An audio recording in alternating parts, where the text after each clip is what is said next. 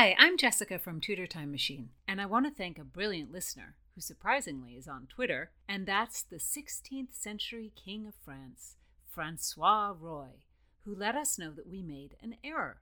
His second wife, Queen Eleanor, was not born in Spain, as we stated in our previous episode, but born in Flanders, or, in other words, the Low Countries. So thank you, Francois Roy. We love our Tudor Wise listeners. Hey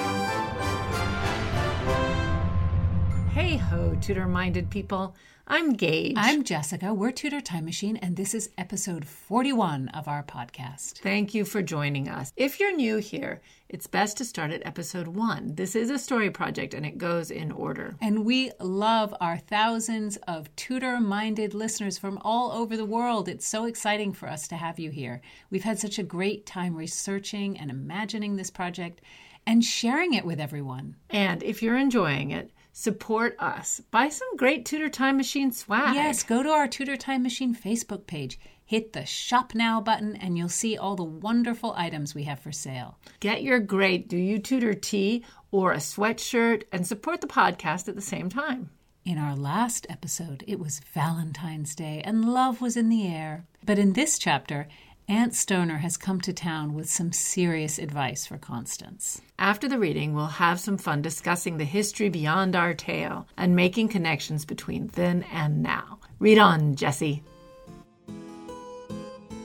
Chapter 41 Savoy House, the home of Sir Henry and Lady Lee, in which Constance visits with Aunt Stoner and receives a gift from her betrothed.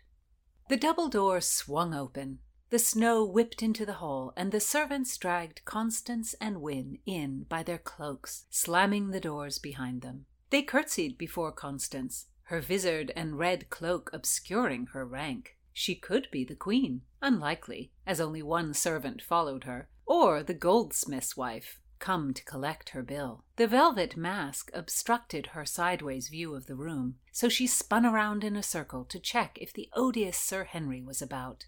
The servants followed suit, a strange moment. Ascertaining that he was not in the room, she spat the bead that held her mask in place and dropped it in her hands. And there, in plain sight, he walked in and posed beside an outlandish cabinet, a new addition to his collection.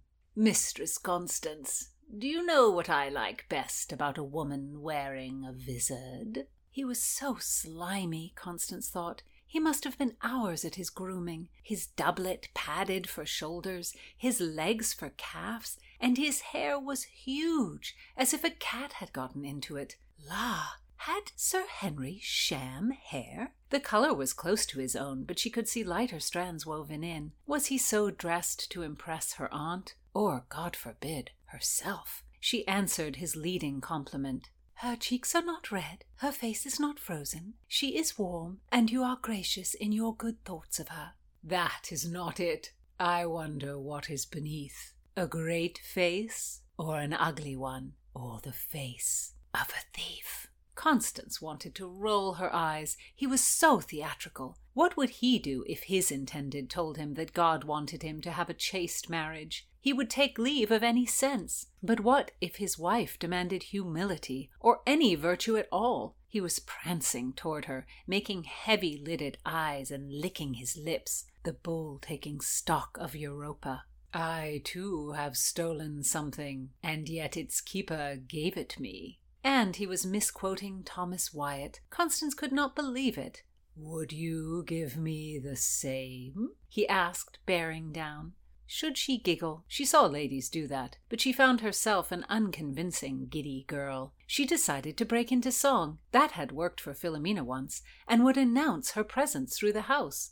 Oh, good sir, I too love Wyatt. And she raised her voice. My lute awake, perform the last labour that thou and I shall waste. It was effective. He hesitated, and she chirped, That is my Aunt Stoner's favourite ditty. Unless Stoner House had undergone great changes, she was sure her aunt had no idea of a popular lyric. Sir Henry swaggered as he stood, offering the padding and wig as a final temptation. And yet it was not tempting, or perhaps as tempting as a grub if she were starving. No, he was not even that tempting. How you must long to see your aunt, he said, shrugging off her rebuff. You are kind, she said as she was ushered out. Sir Henry did not follow, loudly calling to his servants that he was expected by the Queen at Whitehall. Constance wondered if he had made overtures to her aunt. Aunt Stoner was perhaps his age. It came to Constance that Aunt Stoner was at the point in life of youthful vigor and mature mind. She must be attractive to men. Why did her widowed aunt not marry Sir Charles Paget? For temperament and belief they were well suited. Constance had thought of her guardian as old when she lived at Stoner House, but among the many ladies of her recent acquaintance, her aunt was a perfected example of a woman, and still had her own hair, unlike Sir Henry. Through the doorway she saw her aunt's familiar face beside that of Charles's mother, Lady Paget, the proud grande dame who had Henry Lee's heir in her lap. Her aunt rose and took Constance in her embrace. Charles's mother, after exclamations over the cold weather and calls for a warm drink for Constance, took up the baby and left the Stoner women to visit. Retreating to a corner bench, Constance passed an hour together with her aunt, as her guardian happily conjured Constance's possible future, a celebration at the obdurate Queen's wedding blessing, a tally of the number of children to be born, a position as an ambassador for Charles to France or Spain, or even to Rome, somewhere where his religion would be celebrated. A life well planned, full of fortune, and avoiding accidental death, poor timing, and traitorous acquaintance. Constance thought Aunt Stoner had not lived such a life, nor would she, nor would the Queen herself. Aunt Stoner concluded, My throat is worn from the many words that have flown through it, and yet you say nothing. I hear your marvels, and I wish they were to be mine. They are to be yours, Constance. What have we been gibble gabbling after all this time? Why should they not be? Show yourself the kindest of guardians to think this future mine to have, but it shall not come to pass. My intended does not wish it. Constance was at the very least not responsible for Charles's desire to remain chaste. She gave herself that gift, but she must try to write a line of her own fate. If she appealed humbly, her aunt might release her. Oh, dearest girl, why say you so? His family approves the match. The Pagets could not be more anxious for your comfort, and the moment my slipper set upon the floor of the hall, Sir Charles assaulted me with his speeches, which, and I do not increase, were solely of you. At your name he flushes, he smiles, his heart is sweet. Any woman would find Sir Charles Paget a better view than a sunset on the Thames. But your little face is crumpled like a pug. Why do you look so?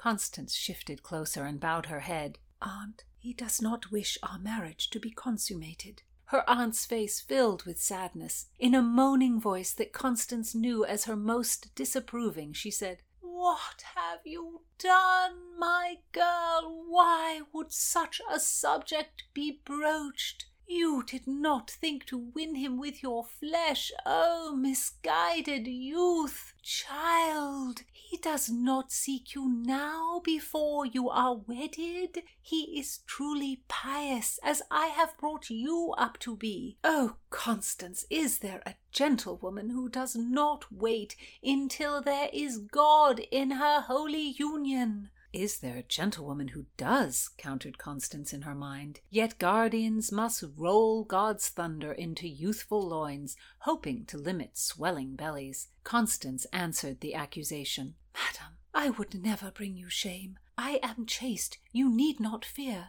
Charles plans his life to be a thing outside the usual, and he has confided it all to me. Aunt Stoner smiled gently. He does not want to give up a mistress. Oh, it is hard, but such is the way of men. You will turn happy for his visit to another bed. Desire is unhealthful when you are expectant of a child. Constance took this mention of children to make her case. Dear aunt, I shall never have a child. Charles does not wish us to marry, but as a cover for a celibate life as monk and nun. We are to find a brotherhood of I cannot now remember. When he told me he was in such a way, so passionate, I believe it to be in Spain. Silently she added, and it is so very strange and terrible and not to be wished for. What a devout man, breathed Aunt Stoner. What a beautiful soul! Oh, I could not have the strength, but you, Constance, I believe that you could. You have shown such fearlessness in your visits to my unfortunate friend in the tower, as I knew you should. I have seen the unexpected wings of the angels on your back as you walked in the garden at Stoner. I have tried to make a place for you in this world, but Charles's path I believe to be the path of the godly. Constance quickly summed the years between her aunt and Charles perhaps less than a dozen. Her aunt could enjoy the chaste life, and she herself could marry some fellow with a little lust in his heart. Dearest aunt, you see the path more clearly than I. I could only cry Alleluia should you renounce the world. Her aunt clasped her hands together. I am not good enough. I am not made of the fine stuff that weaves together Constance Stoner. Why, wondered Constance, did everyone insist on her goodness? To make her pliant? To console her boredom? To shove responsibility on her? Her aunt would not be baited by an insinuation that she herself should marry Charles. Yet her aunt did understand that approval from the Queen must be gained. A marriage the Queen would bless might please her. You see me through your own virtuous eye, madam, and honour me beyond my own worth. Dear aunt, how can I deserve your graciousness for setting me here at court, and the arrangement with Charles? How fortunate! Carpe diem, Constance thought, and ploughed ahead. But what if there were another man who cared to marry me? A man who could have the Queen's approbation? Her aunt crossed herself, putting her face close enough for their noses to touch. Aunt Stoner said with a strained, patient tone, Charles Paget has the prior claim, dear girl. That shall be respected. Yet the fact that you should draw favour from one or more men only impress me more. I remember your quiet ways. It was lack of company and not lack of conversation that had held her silent with men, thought Constance. Oh, aunt, he would be a good match for me. Young Herbert, the Earl of Pembroke's second son. Aunt Stoner shuddered, her lips puckered. Constance, Constance, the Earl of Pembroke is no friend to our family. It strikes at my heart that you could find sympathy with his son. Her venture had not produced any good results. Constance would not be marrying a man who desired children. She might as well try to ward off the guilted shame. Madam, I did not seek Herbert's attention. If you have accepted his advances, it is all one. It is hard, so very hard. Her aunt made that dreaded moan again. Madam, please, Constance begged. I was led to think of him. It was not my own choice. Aunt, I swear it. Lady Clinton encouraged it, with the sufferance of Lady Mildred Cecil. Aunt Stoner's voice was sharp cutting. What a sad you must turn your ear from such great heretics, from such serpents, Constance. They are evil, and shall burn in hell for ever. Their torment will go on for eternity, eternity, my child. Do you desire to give ear to harlots who will be in hell for eternity? No, my aunt, I do not. Constance felt so uncomfortable when her aunt talked about who would be in hell and their suffering. Constance feared for their immortal souls, but not very often. The Queen listened a great deal to Lady Clinton, and Lady Mildred Cecil was formidable. Constance thought herself fortunate to have drawn their interest. You have been at court too long, Constance. Charles Paget is the one. There is no other. You cannot tie yourself to a man bound for the devil's lair. Constance thought of herself looking down far down from heaven and seeing poor Herbert naked and flailing about in a boiling cauldron. That would be sad. But in life she believed she would prefer him as a husband, and she need not change her own religion for him. She was good at keeping secrets. She would not be cowed by her aunt. She knew about sin. But is it not a sin to remain childless, aunt? In this case, I think not. I believe God will see your sacrifice and be merciful. Beaten, Constance knew it, yet she struggled on. And yet, was it not a bit of a mischief? Sir Charles never mentioning his desire to be a monk? The damnation of virtually everyone Constance knew had set everything right again in her aunt's mind, and she said with great good humour, You make me laugh, dear girl. He honours you by telling you his truest desires. What if he married you and then had revealed his holiness? See how he wishes you to join him in his life. I can hear the wings of the angels beating about me. Oh, said Constance, I suppose I have a cold and my ears are clogged. Aunt Stoner embraced her in a hug that brought no comfort. I must tell you a truth, Constance, that I have kept hidden in my heart. Your mother never wanted you to be told. Bess believed in the silence of the soul. Her great strength broke her health. Her aunt sighed. Your mother was once a nun, a Cluniac nun, at the Delapré Abbey. What brides of Christ they were! How humble, devout! And your mother Bess, as gentle as a dove. The destruction of the Abbey, the looting of all the holy things, I cannot tell you the rippling despair that was left in the wake. Those soldiers, they tore up the psalters and hung the pages outside the jakes to be used to wipe themselves. They shall burn in infamy. That I can cling to. They shall burn. Why did King Henry do this thing? Why did he ruin this beautiful thing in our lives and struggle to wrest God from our praying hands? Oh, Lady Aunt, how the people suffered, Constance said. That witch queen, Anne Boleyn. Constance, she was a Protestant devil, it is true, and it is true that she drove the king, but once Satan takes hold, it is hard to loose his grasp. The beheading of the whore Anne stopped nothing. King Henry went on and on, killing and burning. Aunt Stoner's voice choked. The most terrible of all sacrileges, the destruction of St. Thomas Becket's shrine, the smashing of the tomb. Constance shuddered at the thought of how Becket's holy bones were stuffed into a cannon and blasted into the air, the ashes scattered across the fields of Canterbury. Her aunt went on. The monks, put out of their abbeys, wandered, but many found a way to teach or work. They survived. Our sweet sisters, there was no mercy for our sisters. What was left for them? They believed in their vow, their chastity.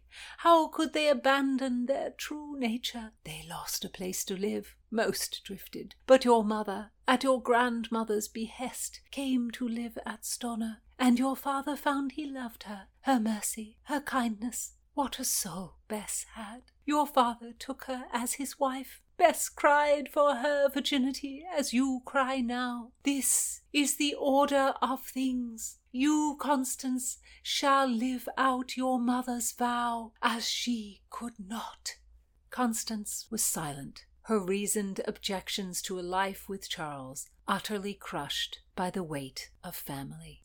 Lady Paget returned at that moment on the arm of her son, a conflagration of internal shame, hair admiration, and desire for flight whipped through Constance as she gazed with a beneficent smile at Charles. She had not seen him since his launch through her window at Bedford House. She had considered him so often since then that his bodily presence made her dizzy. His dimple quivered in his cheek. What could she make of that? Was his mind as separated from the moment as her own?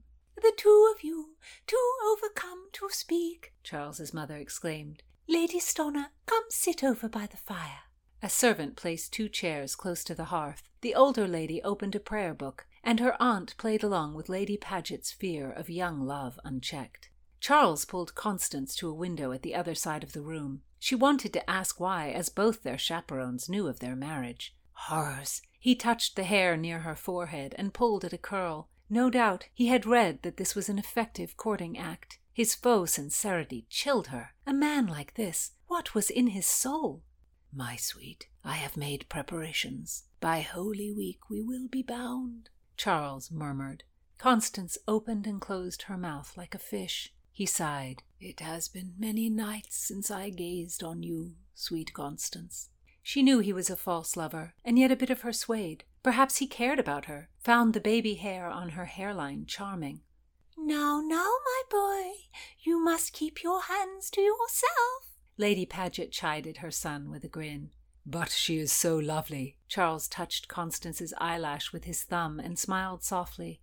He was a dung heap, Constance reminded herself. That fateful night he had done nothing but force on her a life of childlessness and gabble about his own worth.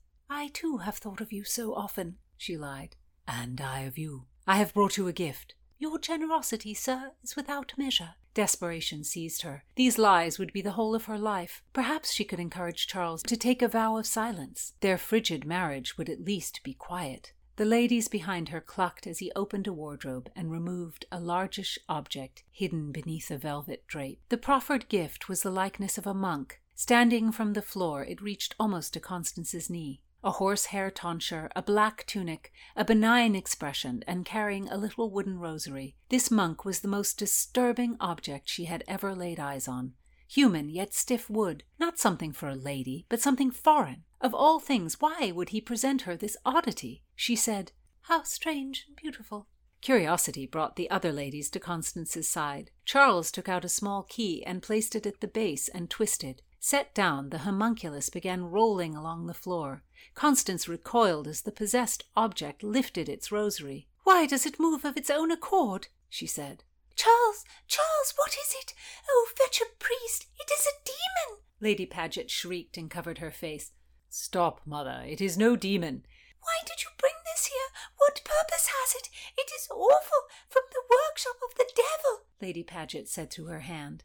Aunt Stoner was hanging back arms crossed tightly over her chest, eyes wary. Constance thought the thing a rotten gift, but it would not bring her to an apoplexy. Mother, soothed Charles, our miniature monk was blessed by the Pope himself. Lady Paget asked, By by the late Pope Pius, God rest his soul, or our present Pope Pius, may he live long in God's glory. That is of no importance, Charles insisted. It was blessed by a pope. Either the new pope, may God protect him, or the old pope, God rest his soul. And this machine, mother, is no demon. It is a wonder, made by one of the faithful for the glory of God. Lady Paget quieted. Oh, Constance, intoned her aunt, that is something wondrous. When you are not able to attend Mass, it shall be as if you have your own monk.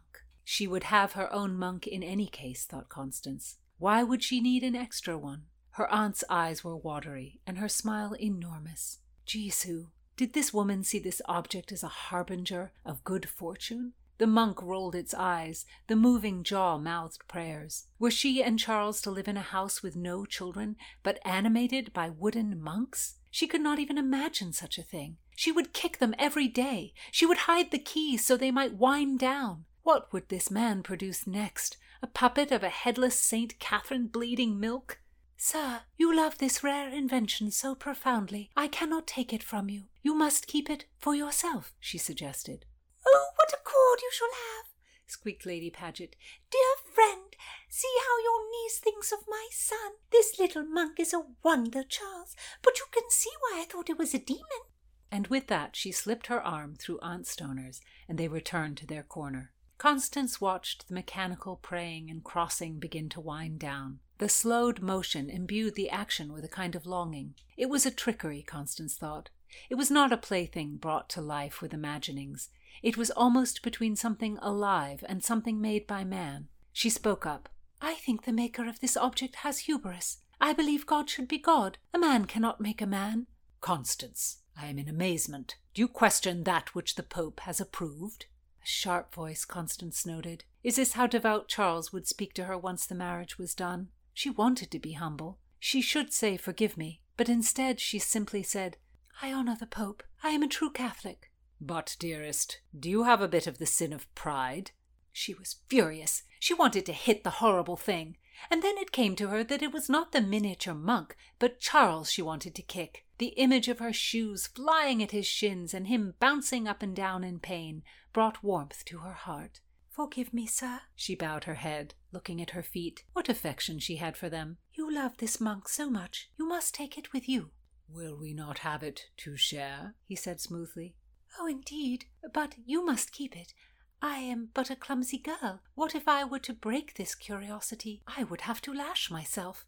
Do you practice flagellation? You exceed my expectations. This Charles was not one to speak in an exaggerated way. He was exaggeration itself. She cursed herself. What had she begun with the most off-handed words? But to her relief, he continued, You have not the need for the scourge, one as pure as you are. Yet, dear sir, you must keep the machine for me, Constance insisted. It will not go well for me if it is discovered in my possession.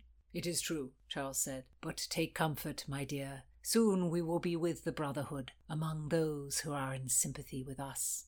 Saint Frideswide, Constance had read in the Golden Legend, had escaped her own marriage fate. It was not sinful to wish a woman's life. It was only sinful to be an unwilling nun. If she prayed fervently, the saint might release her from Charles. He did not need to be struck blind, just a change of heart. He could go off and be celibate. And if Protestant Herbert was not to the saint's liking, some other, any other, a poor fellow, an old one, he did not need to be English. He could be Italian, French, even Irish.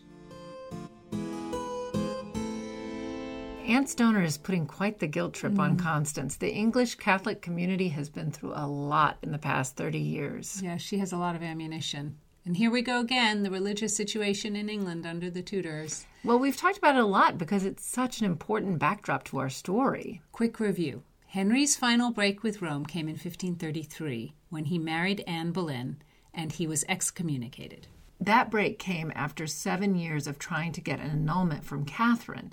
In 1530, Henry got rid of Cardinal Thomas Wolsey, who he accused of being in league with Rome and intentionally holding up negotiations. Then, with the support of his counselor Thomas Cromwell and his new Archbishop of Canterbury, Thomas Cranmer, everyone was named Thomas, Henry went his own way and set himself up as the supreme head of the English Church. But he did not become a Protestant ever. In fact, he continued to persecute Protestants and to ban Protestant tracts. I think one of the reasons why Henry didn't ultimately become a Protestant was because Martin Luther agreed with the Pope. He didn't consider Henry's annulment from Catherine valid. Who knows? Henry might have become a Protestant if Luther approved. Uh, basically, Henry considered himself a Catholic king who did not recognize the Pope's authority.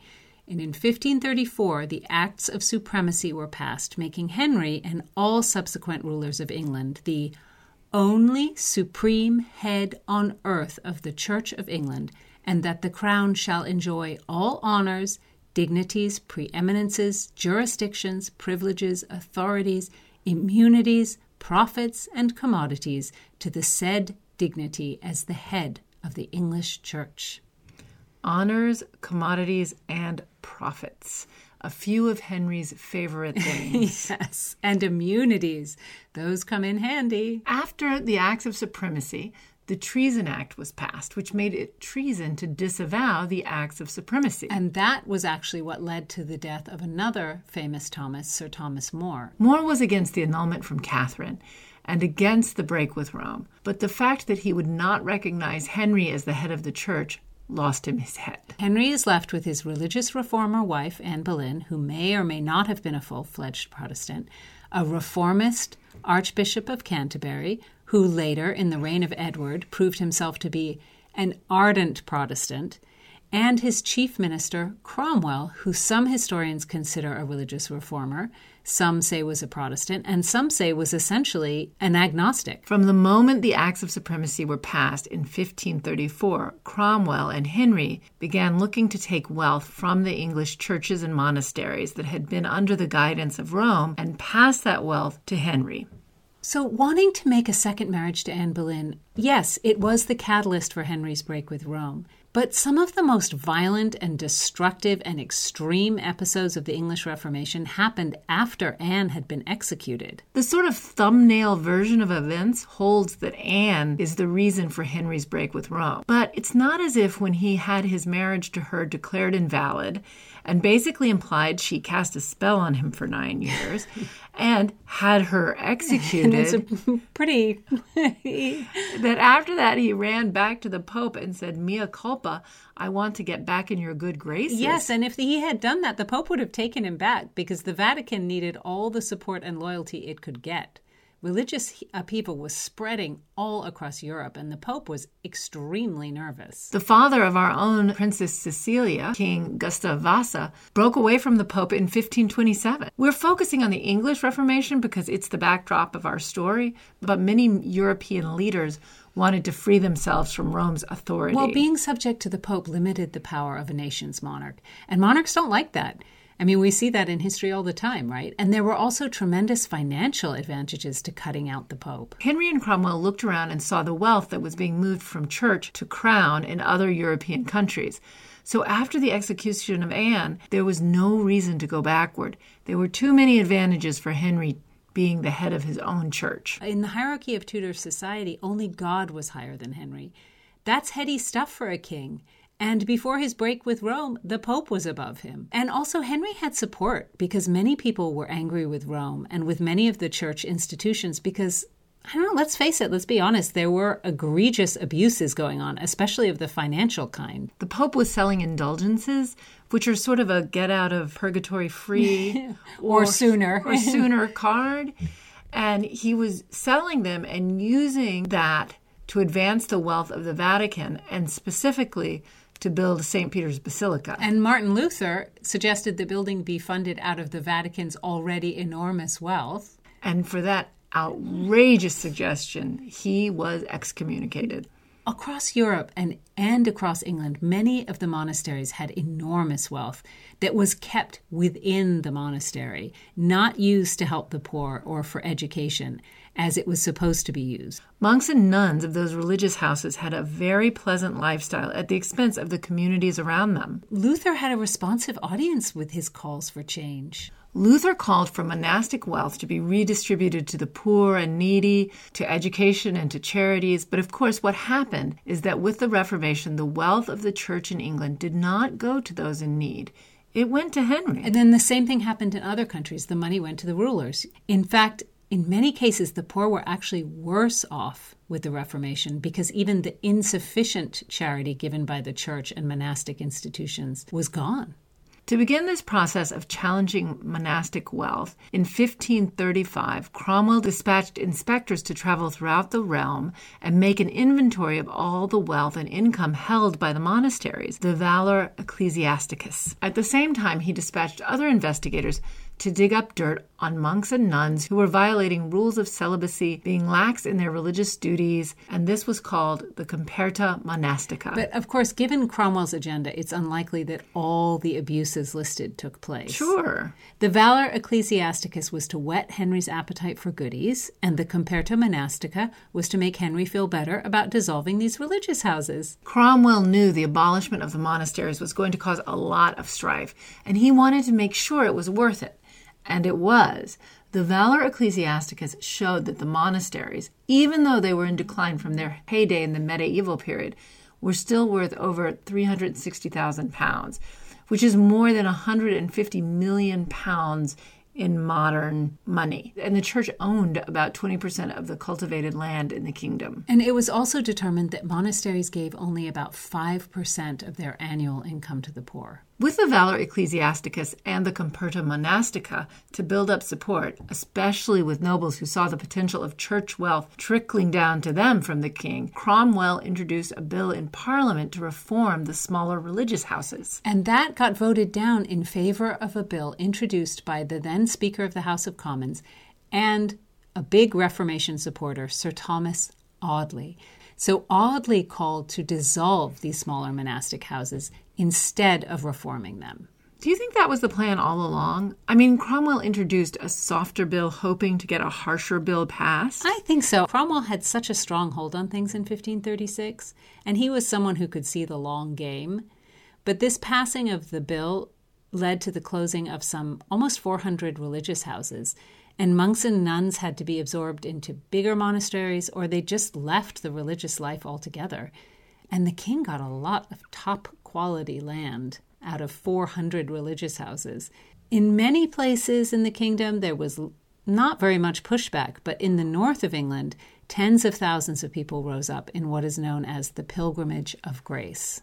Which was the biggest domestic threat in the entire mm. Tudor period, all the way from 1485 to Elizabeth's death in 1603. Their main demands were to keep the monasteries open, reestablish ties with the Pope, have Princess Mary made legitimate, and have Thomas Cranmer, Archbishop of Canterbury, removed from his post. So Henry sent about 8,000 men from London to put down this rebellion.